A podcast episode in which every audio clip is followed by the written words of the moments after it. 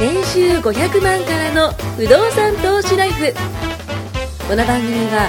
1年半で年収3000万を達成した副業投資アドバイザーの青木弘樹が不動産投資で何もしなくても月30万ゲットする方法についてお伝えしていきます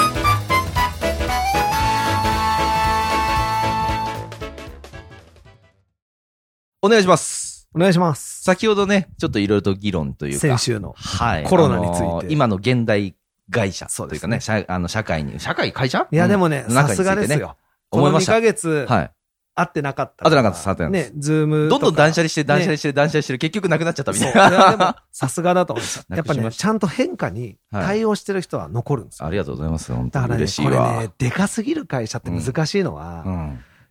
抱えてる人が多いから、まあね簡単に多分舵切れないんですよ。タイタニック号みたいにまなっあてるそから。ういうことですよ。でっかいね、そそうの、漁船というかね。 船ですそう青木さんとかは2、3人乗ってるジェットスキーでピュッそうてそうこ、そうう。よし、こっちだっていけるじゃないです右行かく。左行くね、全然行けますから。マジはい。で、やばいっすよ。タイタニックはゆっくりこう向き変えるでしょ。で、氷山にぶつかる。そうぶつかるあ沈むみたいに言っちゃ った。危ない危ない。俺乗ってんだった、その上。危ない先に逃げないやつですね。 でも、タイタニックに何万人って社員が乗ってるんですよ。はいはい。で、その上でね、うんうんあの、キャプテンはうん指令を出して、こうだ、ああだ言ってるわけですそうそようそう。でうんも、指示が末端まで届くのに時間もかかるうんうんうし。ん確かに確かに。で、まあ変な言い方、例えばうん、これが本当のタイタニックだとしたら、もうぶつかって沈むわけですよ、これいかや、ら。もうそうっすよ。でもなんとなく薄々感じてるけはど、い、逆の発想で、この船が沈むわけないって言い聞かせてる船員たちもいっあぱいいるわけですよ。ーこんなでかい船だから。沈むわけいないとか、沈んだら困るから、うんうん沈まないでくれっていう祈りな半分、あーそういうことね。沈むわけないって自分に言い聞かせてる半分、はいはいはいはいではい。その船員であること以外のことをしないんですよ。ううああ、もうだからそこから移動することもないしないでし、外に出ることもないし。僕なんかは、なんとなく沈むなとか、うんうんうんうんあと、いつまでも船に乗ってたくないっていううか、ん、もう、なんかたまには空飛びてえな。漕ぎたくないのに焦がされるわけでうんすうんうんよ。そういうことで、ですね。漕ぐ以外のこともやりたいんですよ。たまには空も飛びたおいーそうそうそうし、でも、、船にに乗って船員だから、うんもうそれしかダメなんですよ。まあ船長さんがやれって言ったら、海軍の人がね、そうですよあ空軍になりたいですってねそう言ってるのもん何だから言ってんだって話になっちゃいますそよう。ね。だから、タイタニックに乗りつつ、うんうん休憩時間が例えば週に2ある。うんうんうん例え、ば、不動産、建築、僕で言ったら火曜、水曜。はいはい。ね、こういう休みの日にこうやってここに来て、青木さんと話をしたり、はい外のネットワークを作ったり、してるじゃないですか。うんだから変な意味、僕、タイタニックに乗りつうんつ、横にもう救命ボートがあるんですよ。まあそうですよね。隣にあって。そう。だから、岩にガーンってぶつかったら、ぴょんって飛び乗って、あっち行こうぜって、こう、いう準備は、は、まあ、うんそこそこしてるつもりなんです。確かにでも、、確かやっぱり一生懸命船漕ぐのに毎日必死で、にうんうんでもう例えば船の休みの当番の日、ね、当番じゃない休みの日が来たら、みんなもう疲れて寝る。うんうん次また休み明けに船を漕ぐ体力を養うために寝ちゃうんですよ。ね結局、その、まあね、心身ともに疲れてるっていうのは、そう負のスパイラルだと思うんですそよ。うな抜んでけ出すよせなくないですかそう結局は。会まあ、社っていわゆるラットレースですよラね。ットレースね。そうん。ネズミですよう。。そう、休みは休んで充実させて、まうんたうんうん休み明けかまあら仕事を頑張れってしか言えないじゃないですか、上はう。んうん、確かに確かに。で休みの日はゆっくり休んうで、んうんで、結局何のために休ませるかというと、また焦がせるため。まあそういうことですよね。 ガンガンガンってそう金鳴らしてはいね。休み明け、はい、こ焦げ、みたいな。だからそれじゃあ、もう一生こぎ手なんですよ。確かに確かにそうですね。そう。でも、いつか船長になれるんじゃねえかとかうんうん、ね、その船を仕切れるんじゃねえかっていうのをやりたい人もいるわけですうよ。んうんでも、もうそろそろ船漕ぐのちげえなって思ってるけど、うんけど、漕ぐことしか習ってないから、ああまあ確かに確かに。そう、救命ボートを自分で作れるなんて思ってないわけですよ。まあ確かに確かに。でも、その仕組みうんうんうんがすごい大事だなと思っうん、てうん作れちゃうんですよ。休みの間に頑張って。うんうんうん DIY しましょうそうそちう。ょっと ちょっと話しちゃうけど DIY は。作らせないですよ でも、その救命ボートをどんだけ頑丈に作っとくか、うんあるいは救命ボートを今から作ろうって思うだけで、 うんあ、もしかしたらこの船に一生乗ってなくても、うん俺大丈夫。で、うんボートを大きくして、うんエンジンつけて、最初は手漕ぎですよ。そうですよね。でも、こうエンジン、オールでこそううねそう、オールで漕はいはいはぐいイカダを想像してほしいんですけど、そ れに、嫌だった、ら、ボートにエンジン搭載うんしうんうてん、帆をつけて、ちょっとずつ豪華にしてね、ね。行くこともできるわけですよそうすると、なんか、いつでも俺この船で出られるなって並走してだれっば。て、トシさんの場合だったら、タイタニックの、ね、タイタニックの隣にまたタイタニックいでや作ってるのもんじゃないですか。もうんそな警察してね、トンってやって、あ の、あれ二つなんかあるぞみたいな。どっちだみたい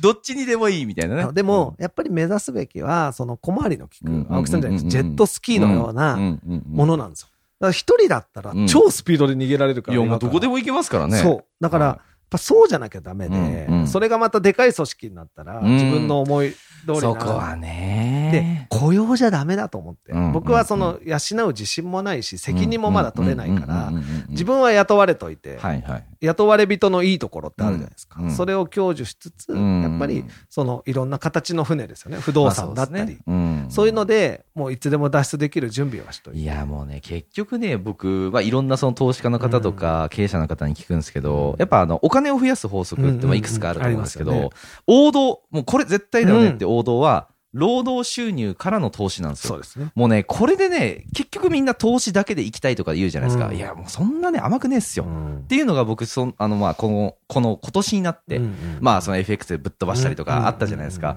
やっぱ労働収入ないとダメだなと思いました。うんそこからの安定収入を毎月毎月コンスタントに、まあ、ドルコスト平均法じゃないですけど、やっていくっていうのが、まあ、ね、結局やっぱ増やす、うそうですね。ん、早道なのかなと僕はそう思いだまかすよ。ら逆に言うと働かなくても入ってくる仕組みがあるとうんうんうんうんうん好きな仕事が選べるんですよ。そうっすよね、そうっすよね。もう本当は漕ぎたくない船から降りて本当は俺空軍ですげえ安月給だけど、うんうんうんうんあの空を飛びたいと、そうっすよねね。給料は3分の1だけど空飛んだら気持ちいいと、ででもそれ、れすると家で待ってる子たちがうん、学校にも行けなくなっちゃうんじゃじゃあしょうがねえから漕ぐかってこう船に残るわけですよね。そうなんですよ。でもそうじゃなくて、うん船の横に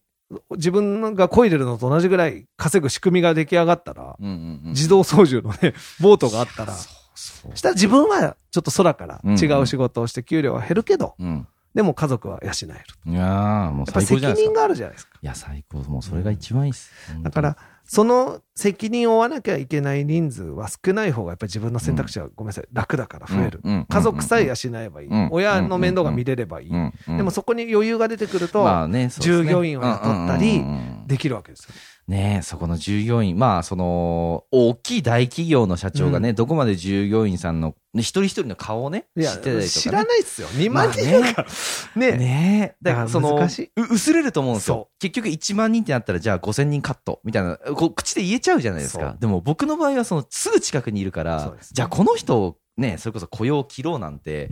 言えないもん、目言えないですよねの前で、ごめん、来月から、ね、それこそ、あの、ちょっと、養えないというそかうですよ、ねね、雇用できないって、言えないっすもんそ、うだから僕、正直。中間管理職でそれを言わなきゃいけない人とかいやー、辛辛いわー、 そいですよねきっとれは上に。いわゆる人切り隊って会社にあるじゃないですか。人切りたい。ね、肩叩き部隊ってあるじゃないですか。ポンポンってそう言いたくないけ来ど、たな恨ま れる、う恨まれるやいつ。やー、上からの命令でと。ああいう仕事もやりたくないだろうなってい思うし。やー、だって結局はその人もだって悩んでるわけじゃないですかそう。中間管理職もそうだし、その人もそうだし。そねえ。まあでも自分がき切られるかになっちゃいますけどね。その中間管理職そうその人だってじゃあねいそうそつうそう叩かれるかわかんないってなったらやっぱり自分一人だったらい,、うんいかにもなる、ねえ、ほんと、ほんと。でも雇われたことしかない人で指示を待ってると指示してくれないと動けないですそれはね、僕は、まあ、さっきもトシさんね、前回も伝えてくれた通り、その、やっぱね、意味がある仕事っていうのをしてほしくて、その、役に立つ仕事って結局、まあ、国産車って例えると分かりやすいんですけど、車で言ったら国産車って、えー例えばじゃあ、えー荷物詰めますとか、ううんんうそれから、えっ、と、まあ、壊れない、メンテ、ノーメンテナンスとか、うんうんうんあとはまあ、リーズナブルだったり、まあ、うんうん活用しやすいですようねん。すごい使いやすういんうん。でも、あの、そんだけ、なんだろうな、こう、世の中のために立ってるのうんに、うんいや、役に立ってるのに、結局、まあ、数百うん万、100う万、ん200万、300万で買えちゃうじゃないですうんか。じゃあ、かたや、超高級車、うんまあ、いわゆるランボルニギーニとかうんうねん、あの、フェラーリとかうん、ああいうのって、じゃあ荷物詰め ますかねえそれこそ人数乗れますかとか、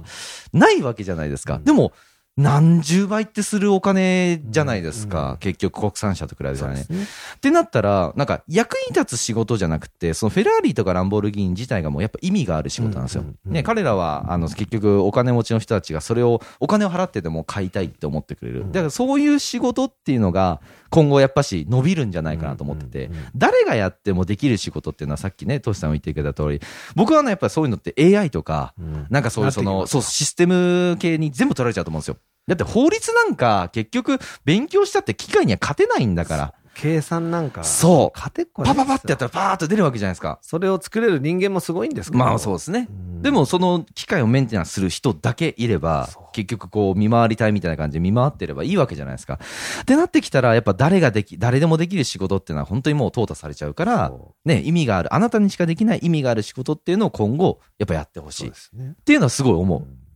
そうなんですよ。うんだから、言われたことだけやってるんじゃなくて、ねえ先回りっていうか、まあやね、いろんな付加価値、うん。まあ、すごい抽象的になっちゃいますけど、うんうんうん僕のやってる割と住宅の営業とかは最後まで AI 化しにくいはずなんですよ。うん。うーん。はいろんな要望をい聞いたり、いろんなもう複雑に絡み合うことを提案したりしますから。はいはいうんでも、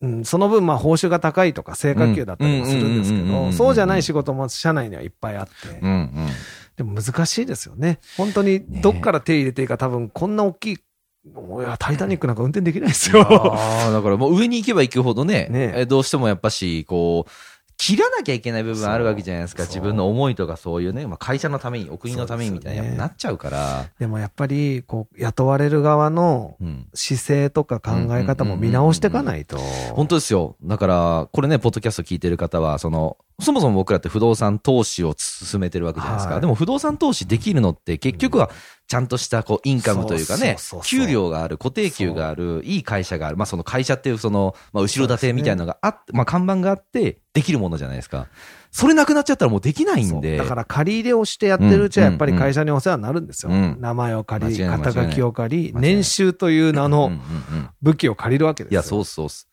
ある程度キャッシュが貯まれば、もうキャッシュで投資できるようになったら、またそれはそれで世界が変わってるけうんうんうんうど、ん不動産をキャッシュでできるまでね、やっぱり時間かかる。いやー、だって数千万ね、そうすごいかすかるごく。やっぱするんで。うんだから、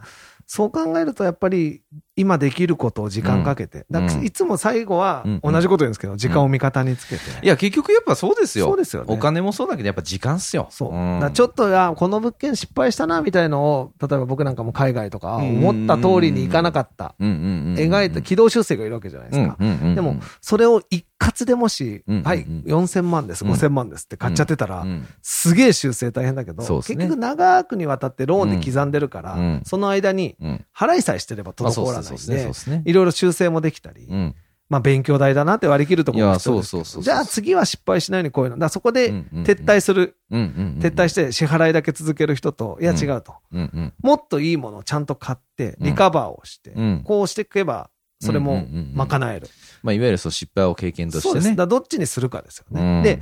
それを僕らこう伝える側だとしたら、うんうん失敗したことも実はうん役に立ちません、教えると。いや、だけど僕結局、なんかいろいろやっぱあるじゃないでねすか。、僕ら失敗コンビですもん失ね。敗ばっかりしてますよ ね。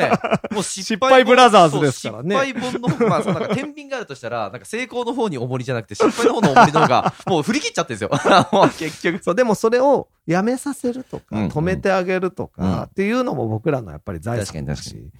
そういう意味では、まあ、何一つ無駄はないな。うん。じゃあ、青木さんに聞きますけど、うん全部成功してるものね、はいはいうまくいった事業、うん投資、ありますよね、いっぱい。うんうん。失敗したやつ。うんうん。全部なしにしたら、なしにしたんですかどっちが得かなとか、どっちがいいかなっていうと、僕はですよ、うんうん。全然、全部失敗したのも含めてやってよかったと思うんです。まあ、いわゆる失敗も成功もあるのか、もしくは何もしてないかってこと何ですもなしサラね。リーマンを続けて。絶対もう前者ですよね。迷わないでしょいや、迷わない。全くもうもう迷ってないです、そんなのは。でしょはい。でも、なんか世の中って、その一個失敗したのあると、ああ、トシさそんうあれ失敗した、そうなんかひどい目に遭ってるらしいよっていうのだけが広まるから。で、面白く結て局そういう人ってやってない人多くないそでうすそかうそうそう、評論家みたい意外とな、そうそうね。意外と誰が書いたかわからないような記事見て、そうそれを鵜呑みにしちゃっそうて、こうなんですよ。みたかいなわいそうにネットを見てね、ねああ、そう言ってるみみんたないな。匿名ですよ。そう結局ね、ああいうのってあの、そのブロガーとかが書くじゃないですか。ブロガーって結局その、まあ、PV っていわゆる見られることが収益に、ねそうですね換算するので、人間ってやっぱし、いいことよりも悪いことの方がやっぱ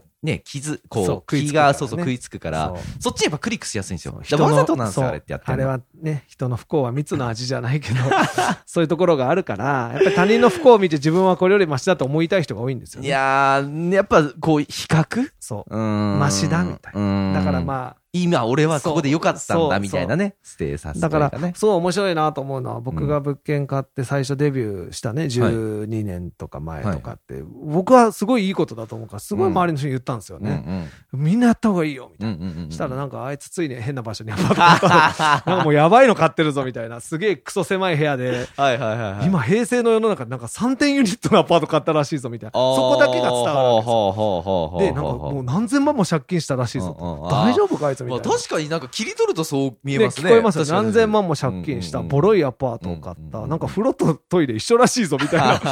まあ確かに全誰が住部むんだってあことですそねうそうだから分かんない自分たちがやったことないことをやってる人のまあ僕らの目線、僕らっていうそうかまあ、そう、住む人の目線ってね、結局違うところ見ますからね。じゃあ蓋を開けたらその物件が僕に何をもたらしてくれたかっつったうんら計り知れないですよ恩そう恵そはうね。なんか申し訳ないぐらいよく働いてくれるんでうん。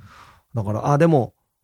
僕の物件買った時にね、うんうん当時思った人は、まあ、今見せてあげればだから最近思うのはその切り取らないでいかに全体を伝えるか、確か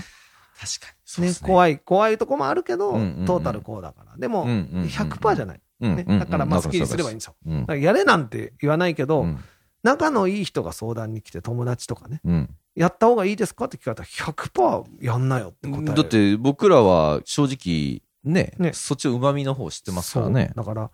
もったいないう部ん、分ってあるじゃないですか、やらないよりかねそう、でうんも失敗してる人も確かにいっぱいコンサルしてると来ますようんね。うんうん、まあそれかってうまくいくわけねえよな、みたいな。まあまあまあまあ結局そのまあ騙すじゃないですけどそうこう騙すに近い人いるじゃないですかそうそうそうそう営業マンもそうですしだからなんか、実はこの前もそのオンラインでね、はいはいはい相談来て、まあ新築のワンルーム2個買っちゃって、みたいな。うんうんうんうんで、試しにそれ今売却したらいくらかやってごらんって言ったら、うんうんうんもうもう泣きそうになって電話かかってきて。も何百万ぐらいなんですうかなそう1個あたりだから400万ぐらい2400、500万で買ったやつがうんうん今うん売ったら1000万中盤から後半。あーやっぱ2個損切りしようと思ったら1000万ちょっと払えば、あー、まあ、まあ、ちょっと良くない方ですね。うん僕聞いた人は、なんか一つ、えっと、200万って言ってそまうでした。すね。だからし新築だから。あーまあそうですよねそ。うででもまあそこまでそれでもまだマシなんですよ、もっとやばいのいっぱいあるんで、で。確かだからこうやってリカバったらいいんじゃないとうんか、うんうんこういうふうにしたらなんかすごい喜んでくれる、に。別に何がをもらうわけでもあってもないしね、うんうんうん通話しただけうんうんで、うんでもなんか